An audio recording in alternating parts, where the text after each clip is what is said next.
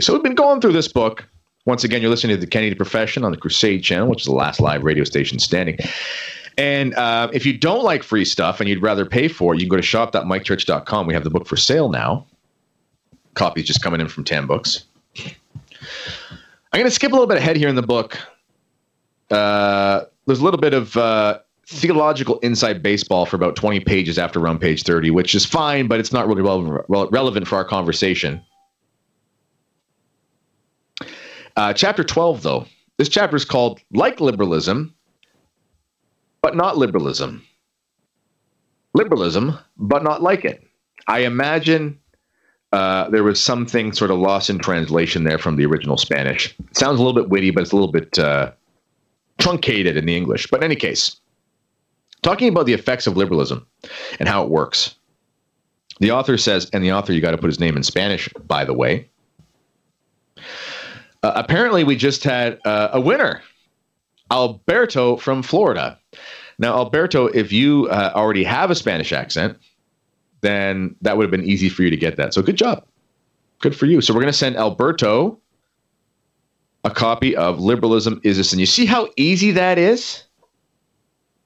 Yeah, yeah. Come on, Alberto. Let me hear you talk. Hey, Kennedy. How you doing? Good. How are you? What's the name of the author? Um, uh, his name is Padre Felix Sarda y Salvani. Padre Felix Sarda y Salvani. Yeah, I, I couldn't have said it better myself. Have you have you ever heard of this book before? I have. Um, one of the, the gentlemen at, at the Priory I attend recommended it to me uh, last okay. Sunday, actually. It's a good book. Um, and it's really easy to read. So I'm glad you called.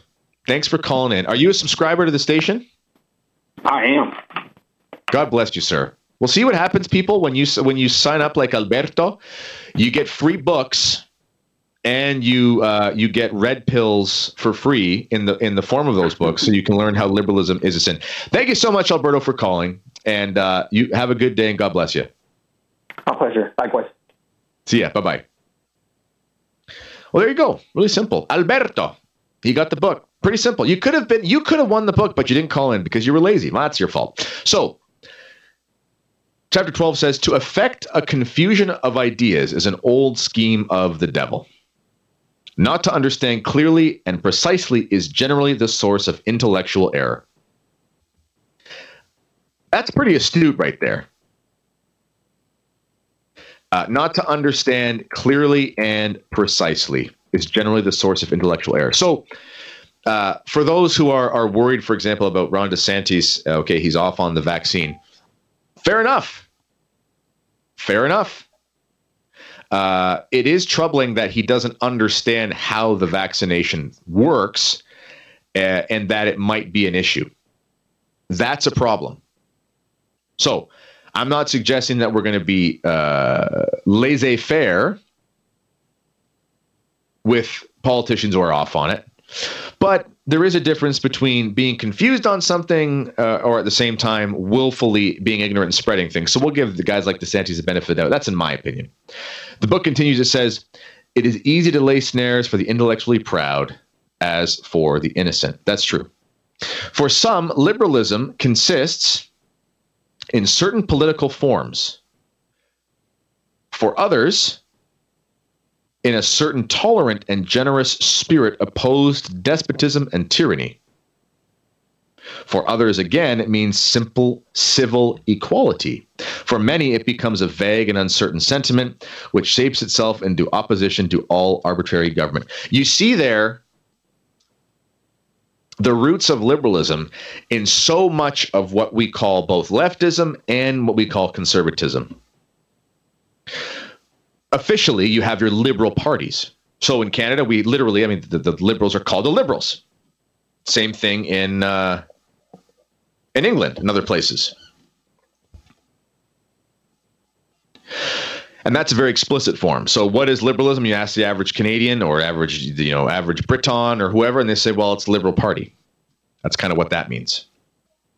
For others, it's a certain tolerant and generous spirit opposed to despotism and tyranny.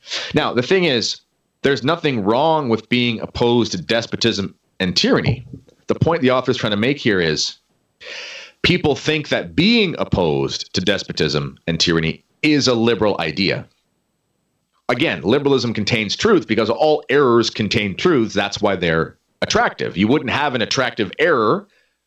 You wouldn't have an attractive heresy. You wouldn't have an attractive. Uh, um, temp- it, w- it wouldn't be tempting if there wasn't something tempting about it. So if you're someone who is attempting to live in accordance with the truth as best as you understand it, then clearly there's got to be something attractive and truthful about the idea. Hence why the dis- the deception by this sort of liberal mentality is let's pretend that um, opposition to despotism and tyranny is a liberal idea.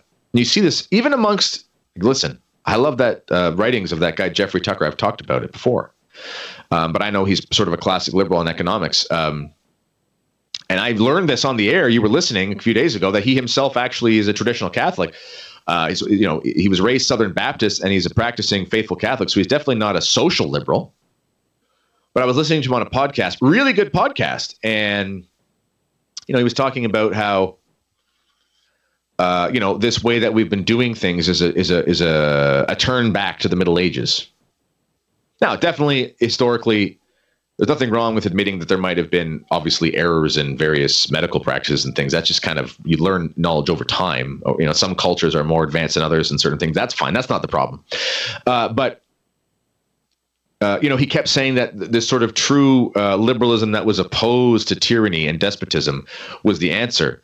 He's not wrong that opposition to despotism and tyranny is the answer, but he's wrong, and liberal thinkers are wrong in that that's a liberal idea. That's just a natural law idea. Everyone has an authority based on their station. If you have children, you have authority based on based on that. If you're a teacher, you have authority based on that if you're a politician, et cetera, et cetera, et cetera. And Christ tells us in the Gospels that all authority, you know, when he's standing in front of Pilate, you have authority because it's from above. Authority is baked into the cake. There's authority everywhere.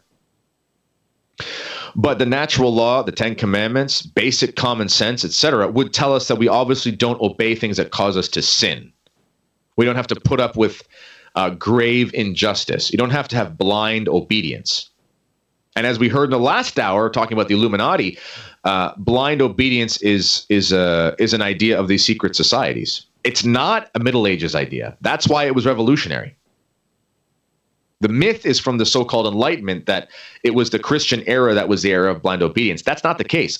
Again, uh, we'll go into more here in a second. The book that talks about how governments can make different forms. So yeah, you could have had a despot monarch, and uh, you know, you, you could have had a father of a child uh, or, or father of a family who was Saint so and so, king of wherever, and then his grandson turns out to be evil. I mean, we see that with King David, and we see that with his son uh, Solomon, who ends up basically dying in a pagan state. You know, in fact, many of the church fathers believe that Solomon was actually damned, but during his life, uh, he had the divine inspiration to write various books of the Bible. So figure that out. Anyway, the point is, uh, it's not wrong to say that it's good to be opposed to despotism and tyranny, and that's one of the tricks of the devil. Because well, then what do you do if you're a conservative thinker, a right wing thinker? You say, well, that whole protesting that stuff, that's very liberal. It's like, well, no, if it's evil, you can protest it. That's fine. It's just whether it's evil or not. It says for other, it means simple civil equality. Again, people say, well, I'm a liberal. What does that mean? Oh, I just think everyone should be able to kind of do what they want. That's libertarianism. For many, it becomes a vague and uncertain sentiment which shapes itself into opposition to all arbitrary arbitrary government. Listen, I don't. I am as I am. You know, you know Dave Ramsey. He's that famous uh, money guy, and he was on an interview. And he said, and they said, "What's your political affiliation?" He says, "I'm about, I'm about to the right of Genghis Khan." I don't know what that means. I'm as right wing as it gets. Uh, but I, but that's because one, one of the reasons I am as right wing as it gets because I want good authority, not arbitrary authority. Arbitrary authority can go pound salt. The author continues, says, in the first place, no political form of any kind whatsoever, whether democratic or popular, is of itself liberalism. This is an error that Christians got to be careful with as well. And uh, my fellow trads, little inside baseball here for the trads. Monarchy's awesome historically in a lot of ways. But here's the author of the seminal work against liberalism saying you can't just say something's liberalism just because of the form. He says forms are mere forms and nothing forms are mere forms and nothing more. Forms of government do not constitute their essence. Their forms are but their accidents. Their essence consists in the civil authority by virtue of which they govern, whether that authority be in form republican, democratic, aristocratic, monarchical. So pure democracy is an evil, majority rule. But representation and voting is not actually anti Catholic. It more matters the scope and it matters what you're voting on. Um, you know, in theory, you could have a mixed regime. Anyway, that's a whole other conversation we'll get to in a second. It may be an elective, hereditary, mixed, or absolute monarchy. Even monarchies, people don't. A lot of people don't forget this. A lot of monarchies they had voting in them. There could be a council that could select the next monarch. They voted. These various forms of themselves have nothing to do with liberalism. Any of them may be perfectly and integrally Christian. If they accept beyond their own sovereignty the sovereignty of God, if they confess that they derive their authority from Him, if they submit themselves to the inviolable rule of the Christian law, if they hold for indisputable in their parliaments all that is defined by this law, if they acknowledge as the basic of public right the supreme morality of the church and her absolute right in all things without her own competency, within her own competency, that's important within her own competency, then they are good governments. History offers the repeated example of republican powers, which have been fervently Catholic. Such was the aristocratic Republic of Venice, such the merchant republic of Genoa, really good salami from there. Such in our day are certain Swiss cantons. I think Mike Church was talking about the Swiss cantons this morning. He's a smart guy, that guy. A government, whatever be its form, is Catholic if its constitution, and you can apply this to the Christian as well, just general Christian, its legislation and its politics are based on the right principles. If it, it is liberal if its basis is if it bases its constitution, its legislation, and its politics on rationalistic principles. So here's the thing, my friends. I I you know, if you ask me how would you snap your fingers and have a new form of government? I would say uh, bring on the saintly kings. Honestly, who doesn't? I mean, you know, you could be the most, uh, you know, my vote is my power, my vote is my sword kind of person. But if you were a big fan of the Donald, let, us be honest, you were really hoping some of those, uh, you were really hoping some of those, um, like Donald Trump QAnon predictions were true. You were hoping that he was going to descend from a helicopter and like come down with Rambo and take back the country. You wanted that, like you were okay with that happening theoretically. Why? Because you wanted to see your guy be in charge. And that's normal. You should want your guy to be in charge. And hopefully you're a moral person and that guy is moral and can be in charge for a long time. This is a, it's a normal human reality uh, to want something like monarchy, to want something like stability. So historically, the right governments that we've seen, they were mixed. All fairness to the uh, experiment of North America. Mike Church was talking about this this, mor- this this morning. There was reluctance among certain states to join the union because they were too big. That makes sense. It's not an easy question to figure out how do we have representative government, which all good monarchies did have to a point. Again, most good monarchies were, well, all I would say all good monarchies that functioned well, they were representative in some in some way. So kings had very limited power. This whole divine right of kings thing, it's not an ancient concept. You see it coming up after the you know the Anglican split and so forth. Um, because what this author is telling us is that what's essential for a properly functioning government is that the government itself obeys God's laws. That's the point. So if you have a small nation like Switzerland, You can have the canton system, essentially. If you have a small city state like Genoa or Venice, you can have a republican system, but you exist within the wider system of Christendom. So, what's a way forward for us? Because this is something that I I wrestle with. There's a political party here in Canada. It's, relatively new. It's, they've been in one election. It's called the PPC, not the CPP or the CCP. Uh, it's the PPC, People's Party of Canada. You can look it up, People's Party of Canada. Uh, and their platform is actually half decent. Uh, they're run by a man named Maxime Bernier.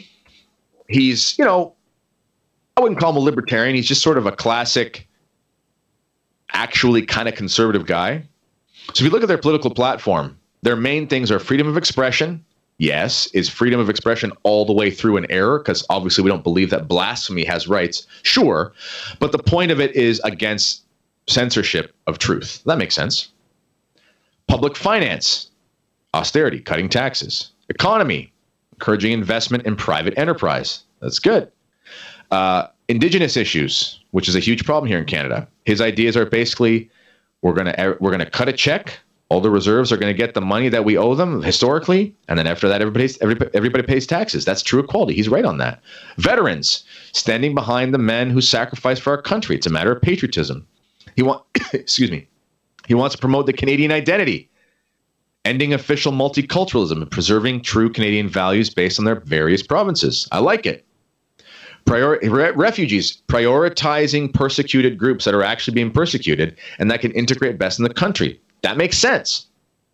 Reducing immigration levels, promoting oil and gas, stopping with all the uh, world policing and focusing on the security and prosperity of Canada when it comes to foreign policy rejecting alarmism and focusing on concrete improvements to environmental issues. Again, global warming is a total hoax, but you can pollute and that's bad, and you want to take care of your stuff. Conservation, there's nothing wrong with that.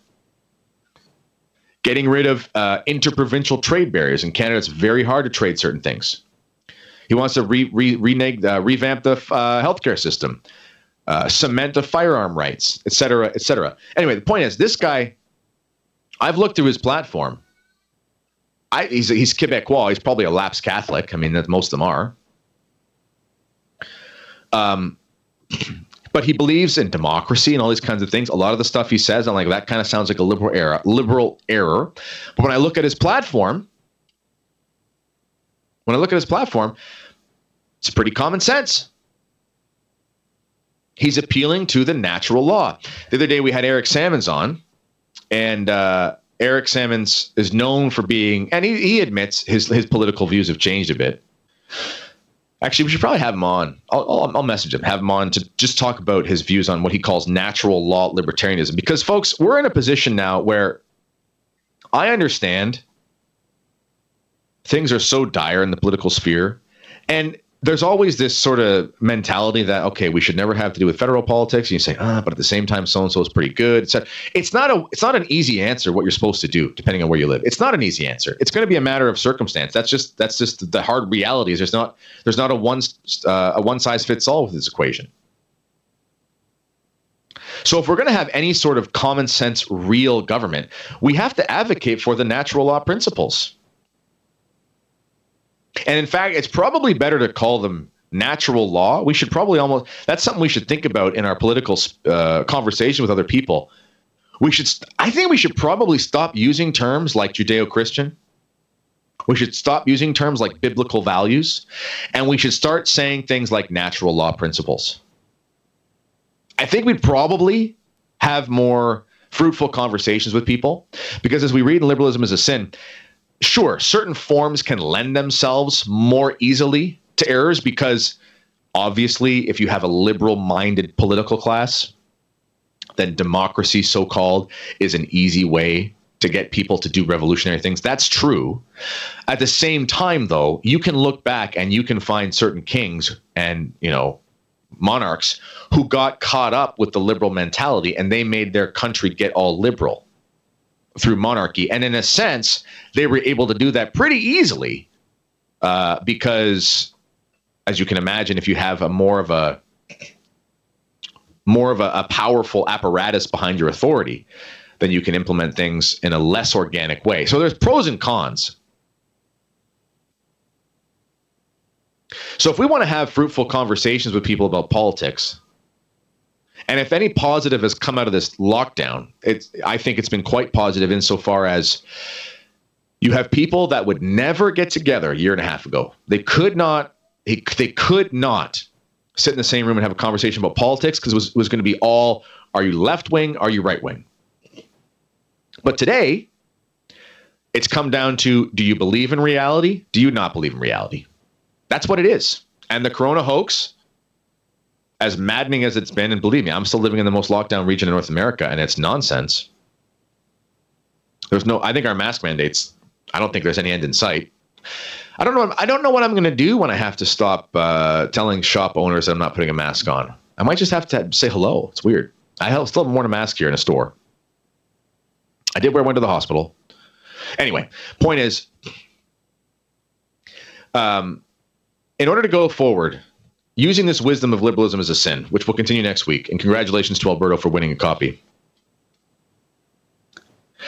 Using this logic, the, re, the, the, the necessary substance is the is the is the principles are the principles and we can't win over a lot of people now by saying christian values etc because that's too inflammatory of a topic but i think if we use the term natural law and we appeal to people's greater or more common understanding of what's right and wrong which we all have we use the circumstances of government overreach is bad. Here's example x y and z. And here's a more commonsensical approach. You know I think that we could probably have a way forward through this mess and come out as people who actually have their heads screwed on straight and believe in reality.